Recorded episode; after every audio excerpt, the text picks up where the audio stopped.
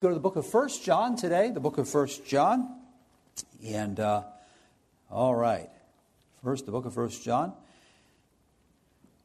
And uh, if we do put together a 9 o'clock service, if there's enough interest in that, uh, that would be uh, uh, the same, uh, we think, the same sermon will be preached in the 9 o'clock hour as well as the 10 o'clock hour, maybe. I, am debating that. I don't know how I can do that and kind of be weird, okay? I feel I, I just, but we'll see how that works. I know preachers have done it, and uh, I just have never uh, preached the same sermon twice in an, an, you know an hour apart. So that'd be interesting how that works. So you'll get a rerun of the next hour. However, you know you can work out all the bugs in the first hour, preach all the heresy out in the first hour, and then rephrase it in the next hour, just kind of clean it up. But uh, I don't know how that'll work.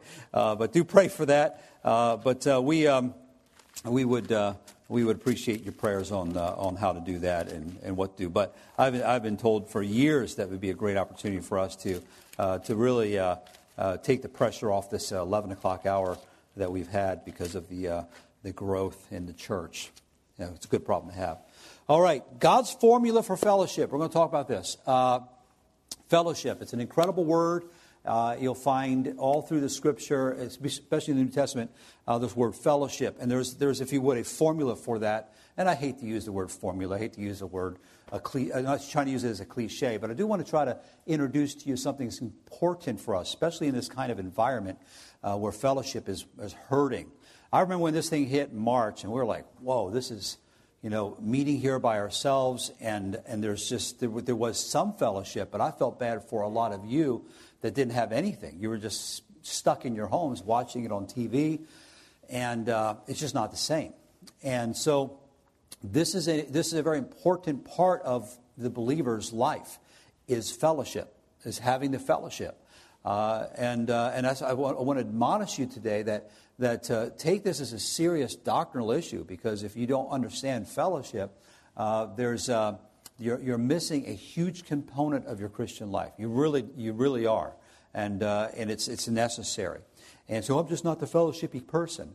You know, the New Testament church, the New Testament church, uh, the Holy Spirit, I believe this, the Holy Spirit gave them power even to fellowship. They had a wonderful unity about them, and they, they came together in breaking of bread and in fellowship. And, the, and, they, and they, were, they continued steadfastly in the apostles' doctrine and fellowship and in breaking of bread, which I it's part of the Holy Spirit's power working inside the church.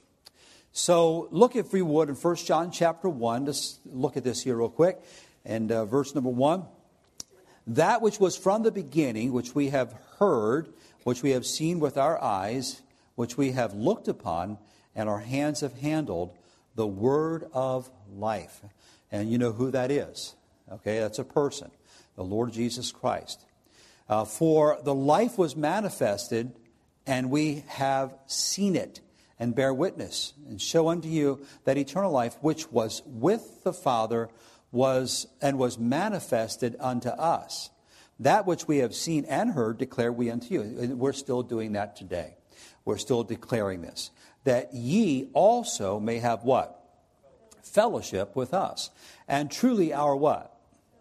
Is with the Father and with his Son, Jesus Christ. These things write we unto you, that your joy may be full. So notice here, joy and fellowship go together. Uh, this then is the message which we have heard of him and declare unto you, that God is light, and in him is no darkness at all. If we say that we have what?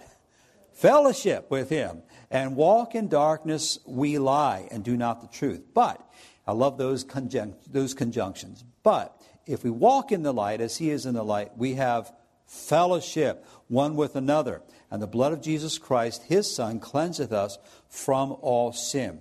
If we say we have no sin, we deceive ourselves, and the truth is not in us. If we confess our sins, he is faithful and just to forgive us our sins and to cleanse us from all unrighteousness. If we say that we have not sinned, we make him a liar, and his word is not in us. You pray with me and for me. Father, we thank you for this opportunity. Thank you, Lord, for these that are here. Bless the opportunity you've given us to teach the Word of God, the incredible book you've laid before us today. And I pray you give us the uh, understanding hearts as we look into this, uh, and into this, uh, this, work, this word today. In Jesus' name we pray. Amen. Fellowship. Fellowship. Now, every time a, Baptist says fellowship, it always surrounds food. I understand that. Uh, and, uh, but the, the word fellowship itself, out of the 1828 dictionary, it means companionship. It means a, a, a mutual associations of persons on equal and friendly terms. So a fellowship is something that we have, we come together, it's friendly, it's, uh, it's consorted, it is uh, with uh, uh, a joint interest from those that are coming together. That's a fellowship. Okay? So when you look at this, the word fellowship really means that things are held as common areas of, of beliefs. They come together. Now, it's hard for us to fellowship, for example, with someone that doesn't believe like us. You get around someone that does not believe what you believe, it's hard to fellowship with them because there's this area you just can't bring up, you can't talk about. And, and, and unfortunately, a lot, of, a lot of churches, because of there's so many diverse beliefs in the church, fellowship is strained. And that's why many times when you find, for example, Calvinism coming into a church, it disrupts the fellowship. Uh, when modalism comes into the church and other false doctrines find their way into a congregation, it starts to disrupt the fellowship. Uh, when a family member, I'm talking about physical families, family members that grew up in church, love God, used to love God, and now one of the family members starts to go wacko, it, it, it disrupts fellowship, okay? And that's why a lot of folks have a difficult time coming together and talking about anything more than just the weather, sports, and, and, and, and maybe. Uh, uh, maybe some TV show. Uh, but when it gets down to theology and Bible and God, which is deeper, those things are not discussed in many settings because there's so much disagreement. And the Bible says, How can two walk together except they be agreed? And so I believe this fellowship word is something that's important and implies standing, standing together uh, on common ground. It, it implies that. And, and imagine, imagine this statement here, verse number three uh, that which we have seen and heard declare we unto you, that ye also may have fellowship uh, with us. Okay, with us. Incredible. So God desires, let me think about, think about this. God desires for us to have fellowship with Him. Okay, that's His desire. He, he, likes, to, he likes to fellowship. He does. He enjoys fellowshipping. I took the kids up to Kelleys Island yesterday, and, uh, you know, it's, we just wanted to do a little bike ride, get out of town for a little bit, and just kind of do a little reset. So we went up and took the, I call it furry because I'm from South Jersey, but it's called, apparently you call it ferry down here. But it's a furry in South Jersey. Took the furry across. And so we get to Kelleys Island and we walk up and get one of those little golf carts, you know, they can fit the whole family on there, plus one's on a seat, you know, so we're on a lap, and so we're kind of riding around there. And it's lifestyles of the rich and famous. You know, you've got yachts pulling out, and you've got these nice fancy boats, and these like people with these beautiful homes, and here we are, poor folks from Findlay, Ohio, kind of looking around, Dad, why don't we have some? It's all right, it's okay, you know. It's, it's just, the, you know, these are all things, Dad, they're nice things. I know, but they're all going to burn up one day, but they're nice things. And so it's just, you know, so, so you know, we kind of make a left there, we go around the island and, and uh, went by one of the campgrounds, and they got these big things. I mean, just beautiful boats and cars and stuff. And so I, I come up to a graveyard and the kids have no idea what I'm about to do. The no, there's no gate on the graveyard, so it's just a, a drive in. And I make a left turn, man, and no one, no one is in the graveyard. Everyone's kind of blowing past the graveyard, but not the Shepherd family. So we come around that shep- we come around that graveyard, park in the middle of that thing. What are you doing, Dad? He said, just trying to put a little perspective on everything. I said, because everything that you see in this world ends. You can't take anything with you. And all these people had stuff. And it's just, and you know, we had a, a little fellowship right there. And it's good just to think about eternal things, not the temporal things. And I'm, I'm believing God desires to have close fellowship with us. That's something He wants uh, to have with us and with you. as we stand together on common ground. Sounds good. Sounds good, but unfortunately, in a lot of churches, fellowship is difficult. And, uh, and many times it's not even, not even practiced. And a lot of folks come to church and they, they may agree with the doctrine, but they have no fellowship inside the, the, the believing body. And they're the first, last to come, first to leave. They don't, if you would, communicate and talk to the, if you would, the believers on the common ground that we have. And God desires that. God desires that. So John doesn't take this lightly as he's writing here under the inspiration of the Holy Spirit. In fact, he tells us exactly how to have this. Now, if I were looking at this book right here, I would be like, how do I, ha- okay, if I'm, if I'm to have this kind of fellowship, how do I have this fellowship? Now, it's easy for a pastor, I'm saying this from my heart to you, it's easy for a pastor to get away from fellowship because we're critiqued on pretty much everything that we say. Everything that we say can be taken the wrong way. And, and the Bible says, in a multitude of words, there wanteth not sin. In other words, the more you talk, the more you sin. And the more you say things you shouldn't have said. So sometimes pastors can be almost reclusive from their own congregations and not fellowship with them. That's a dangerous thing for a pastor. That's a dangerous thing for a believer to pull away from their congregation. And because they have the common ground of belief, but yet they pull away. And when a Christian begins to break fellowship, they begin to be vulnerable to the work of Satan. Okay? Or, watch this, the culture which loves to separate a believer and then destroy a believer. I'm going to talk to a believer here on Tuesday. Um, this, this couple needs some fellowship, they need some help. They're hurting. And, uh, and, and, and, and because of their isolation from the congregation, boy, there's all kinds of things that start to come into their mind of what they think people are saying. Had a dear lady I talked to here not too long ago. She says, Hey, I think the, I think the church is, uh, is gossiping about me because I want to wear a mask to church. I said, No, no, they're not. But you understand, they, they become, if you would, susceptible to satanic ideas when there's no fellowship. How many of you feel really awkward after you haven't seen your family for a long time? And it's, it's that first 10 minutes of, the, of, the, of a Thanksgiving dinner. You're all coming in out of town, and you're like, I haven't seen you for three years. And you feel weird. How many have ever had that? Okay, until about 20, 30 minutes into it, say Uncle Joe's still the same way, and, and Jay's the same way, he's still an idiot, and, and you know, you know, and so we're, we, we start to kind of loosen up again.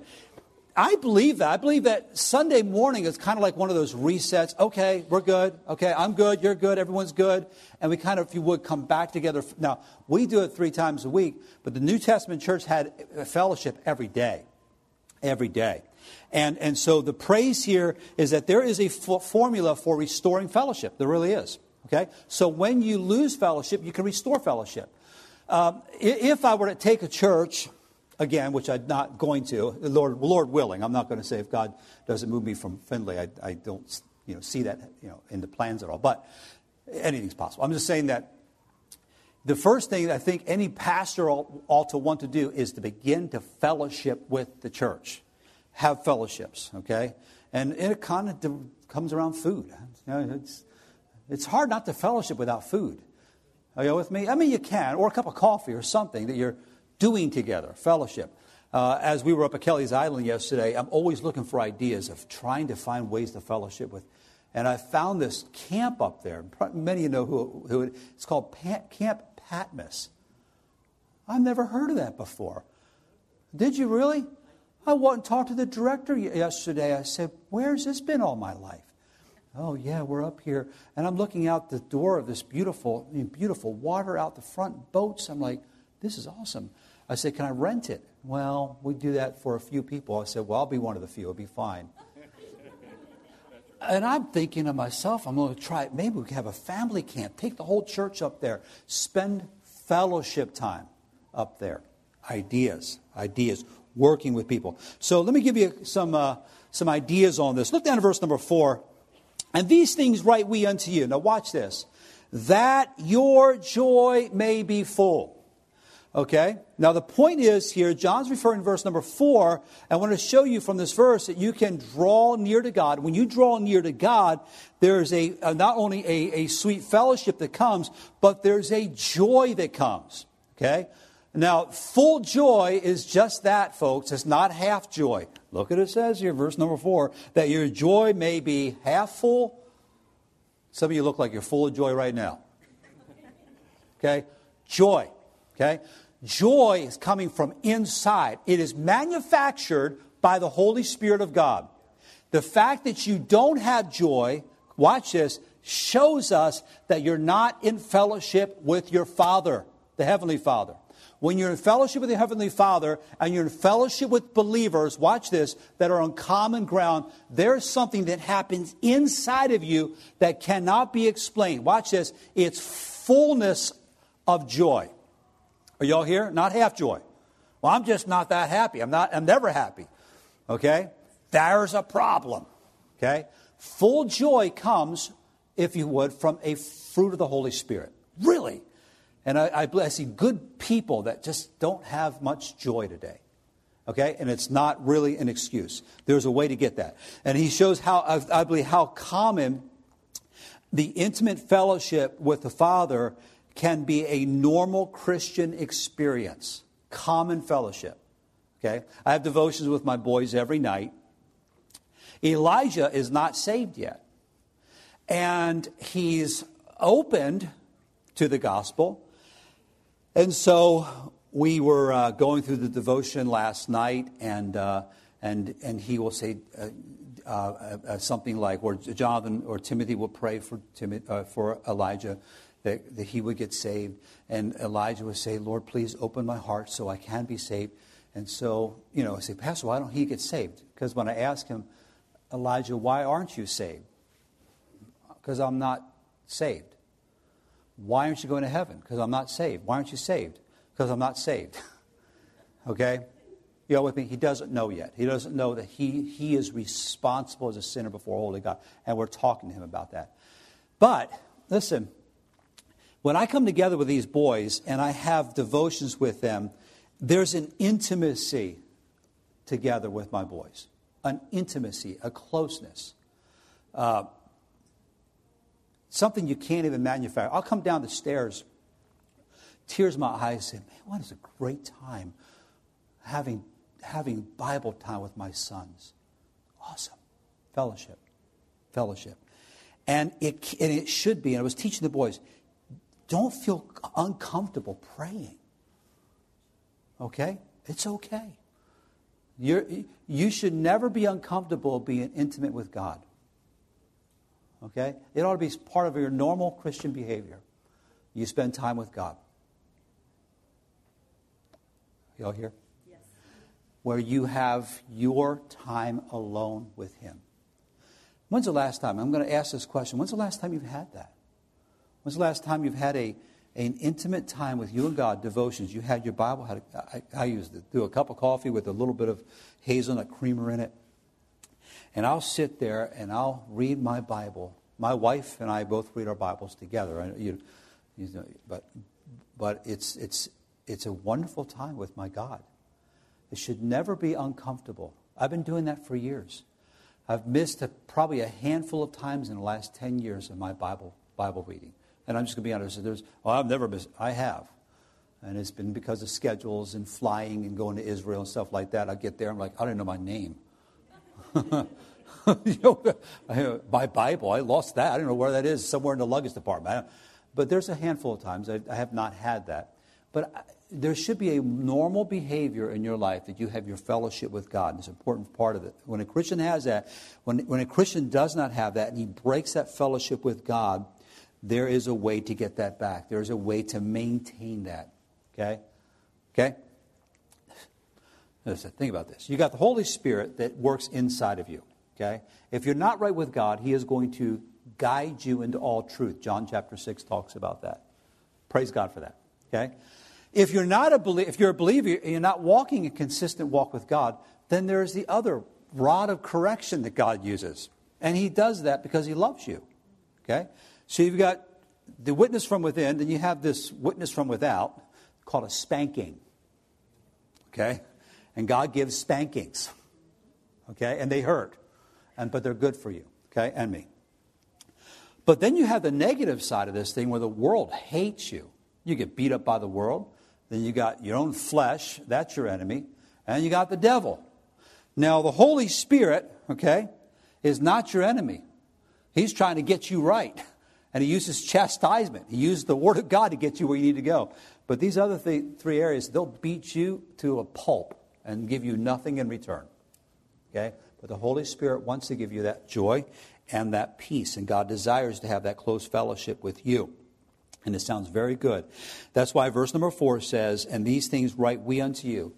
The whole book here is written for the purpose, watch this, that your joy may be full. Now, when you get into this book right here, you start understanding joy. It's a powerful, powerful verse here. I want to show you how to, how to do this, okay? Verses 8, 8 and 10, here's, here's kind of, if you would, and I'm, I'm using the cliche, a, a uh, formula, but this is kind of move through this. Point number one we must recognize our sins. There must, there must be a recognition of who we are.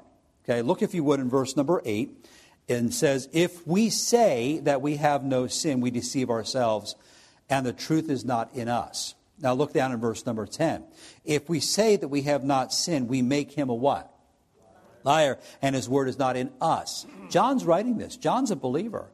Okay, but John also has sins. Now, I, am going to remind you, John was a believer. He was saved. He was on his way to heaven. He had a judicial forgiveness of his sins. Jesus forgave him. But now we have, because of sin in our life, we, have, we can have a broken fellowship. And true fellowship with God hinges on our admission, owning up. We call it in our, our house, own it, owning up to our sin. Owning up. You, you, you, you're, you've sinned, own it. Okay? Say, I've, I've, I'm owning up to it, I've sinned, and God gives us grace and forgives us of that. And I praise the Lord for that because if you look, if you look here in, uh, in verse number nine, if we confess our what? Sins, okay? Uh, he is faithful and just to forgive us our sins and to cleanse us from all unrighteousness. This is not for salvation, this is for fellowship. Please note, it's a big difference for fellowship. So we must recognize our sins. The world's attitude on sin is different than the it should it should be drastically different from the believer's attitude towards sin. Uh, sin is transgression. Sin is missing the mark. Sin is, uh, according to Romans chapter three, is a problem all of us have. We're all sinners. Okay, I only met one person that said they never sinned.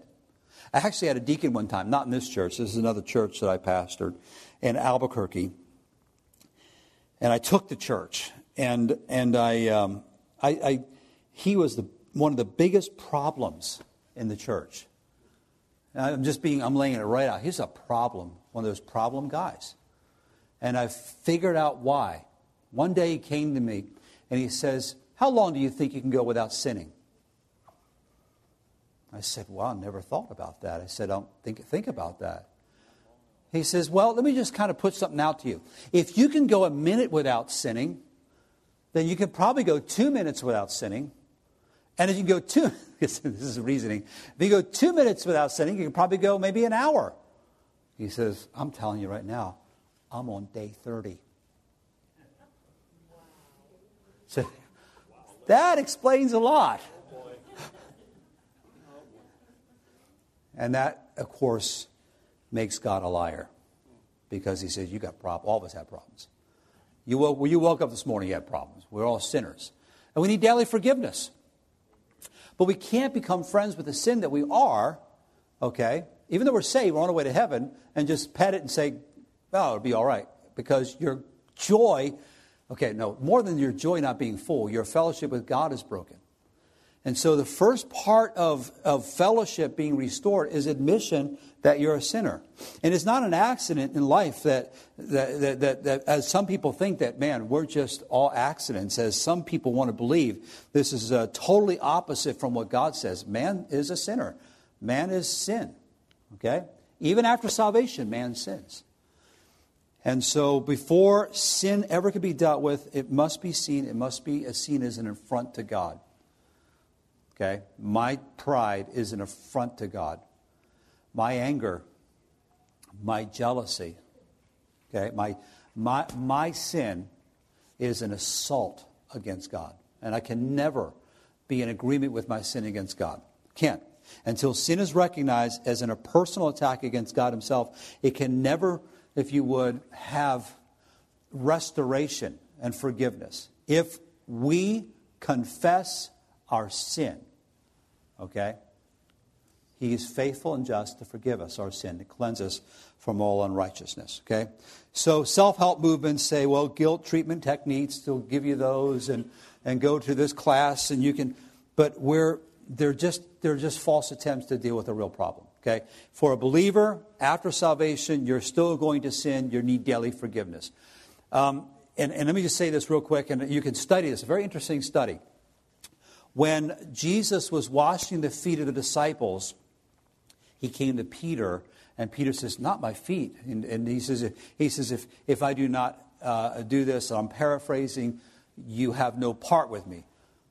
Peter says, Well, do my whole body, wash everything. He said, You don't need your whole body washed, just your feet. And he was talking about sin because he pointed to Judas Iscariot because he didn't have any cleansing. It's a very interesting study when you look at that. Foot washing is not something we do today. I'm not against it if you want to do that. We wash each other's feet, that's fine.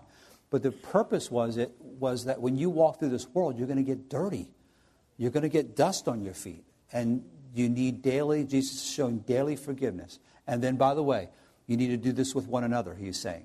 What is he meaning? He's talking about the sin that comes onto you, that you just need to be cleansing one, helping, forgiving, confessing, working those issues out. Why? Because God wants fellowship with us.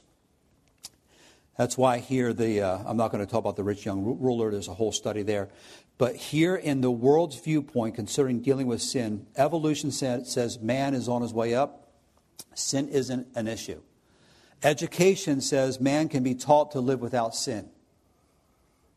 That's interesting. Science says solve the problem of the mysteries of, the, of, of man's nature can be set. Uh, uh if you can solve the problems of the mysteries of man's nature, man can be set free from sin. Sociology says that sin is a byproduct of an unhealthy environment. Okay, the way you were raised. Psychology, talk about yourself long enough, focus on what you need, and eventually you can eliminate your own guilt. Religion, learn the doctrines, the practices, and the rituals do good things and you'll feel better about yourself and God will accept you. Okay? Now, my wife and I were talking about this this morning. You can know all the doctrines. People say, Well, I know it. I know what the Bible says. I know what the Bible says.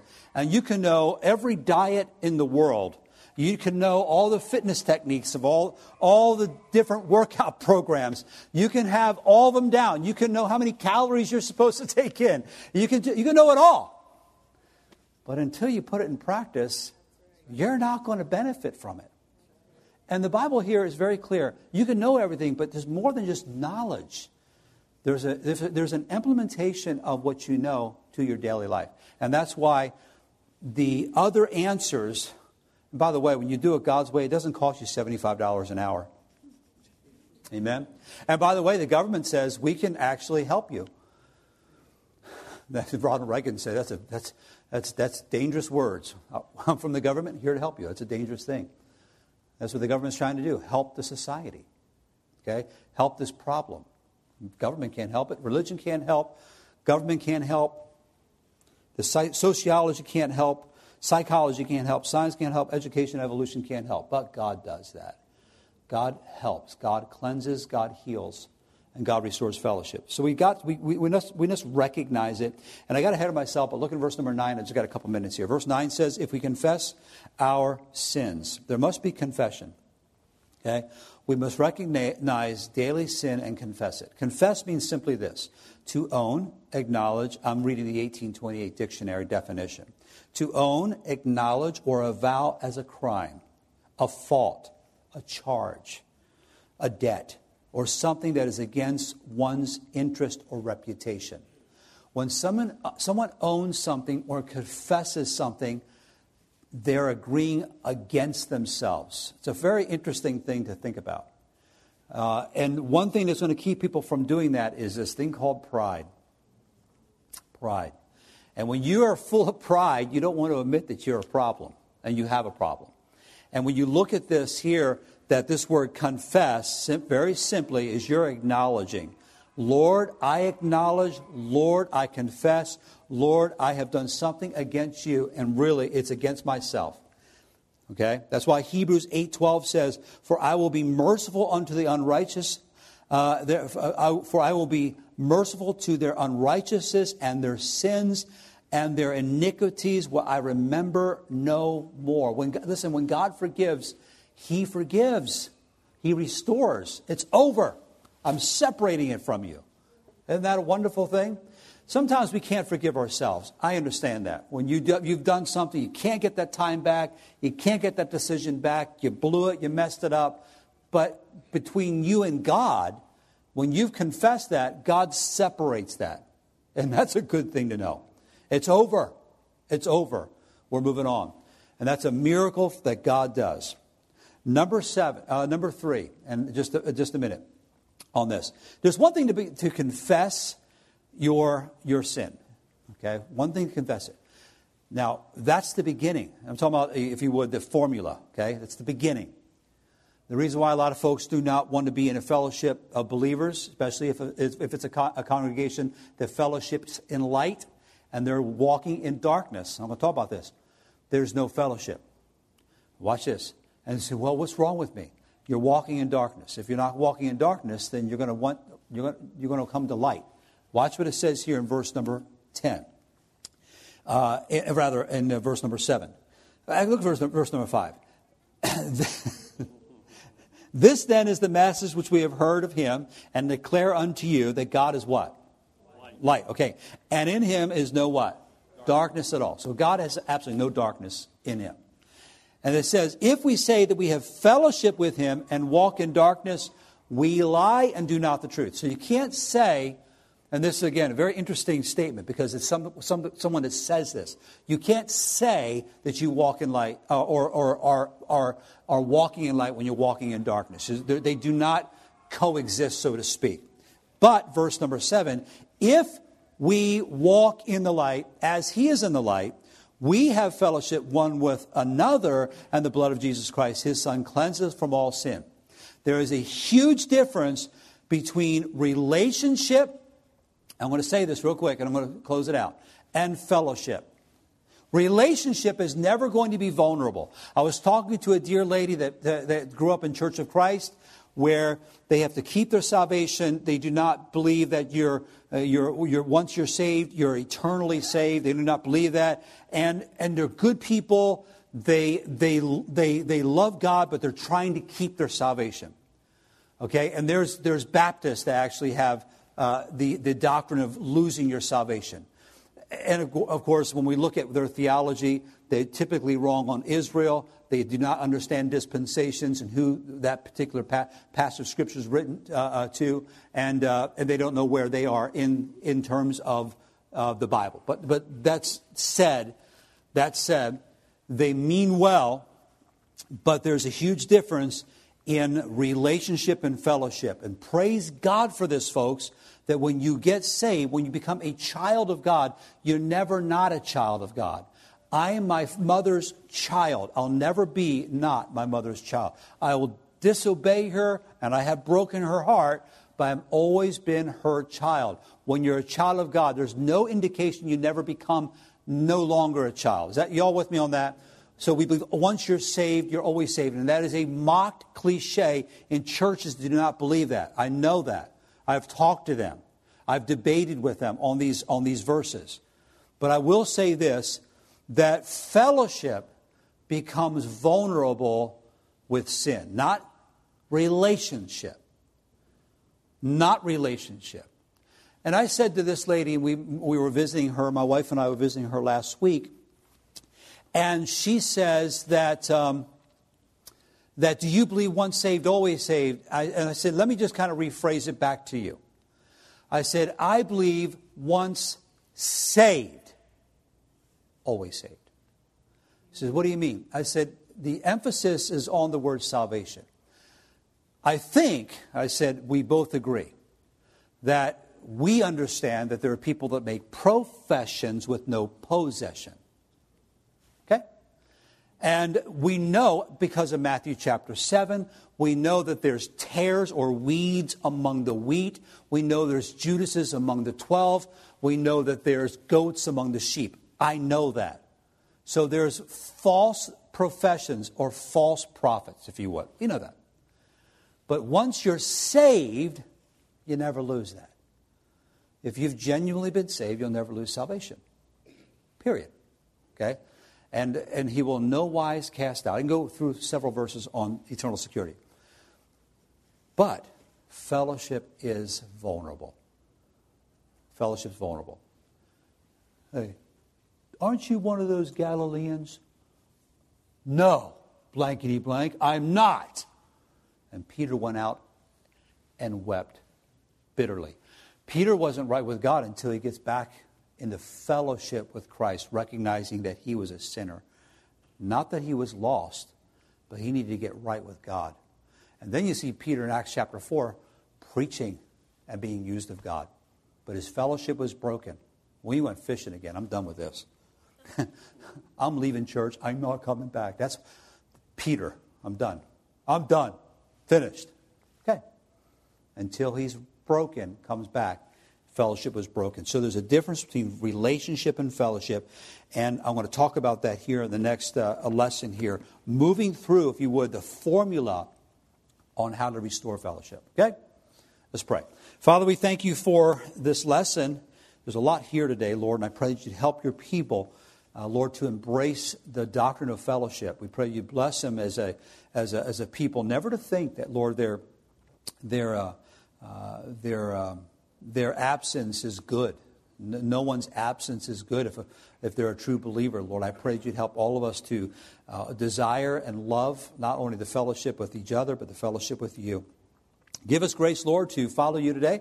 I pray you bless the church as we come together uh, around the meat of your word. In Jesus' name we pray. Amen.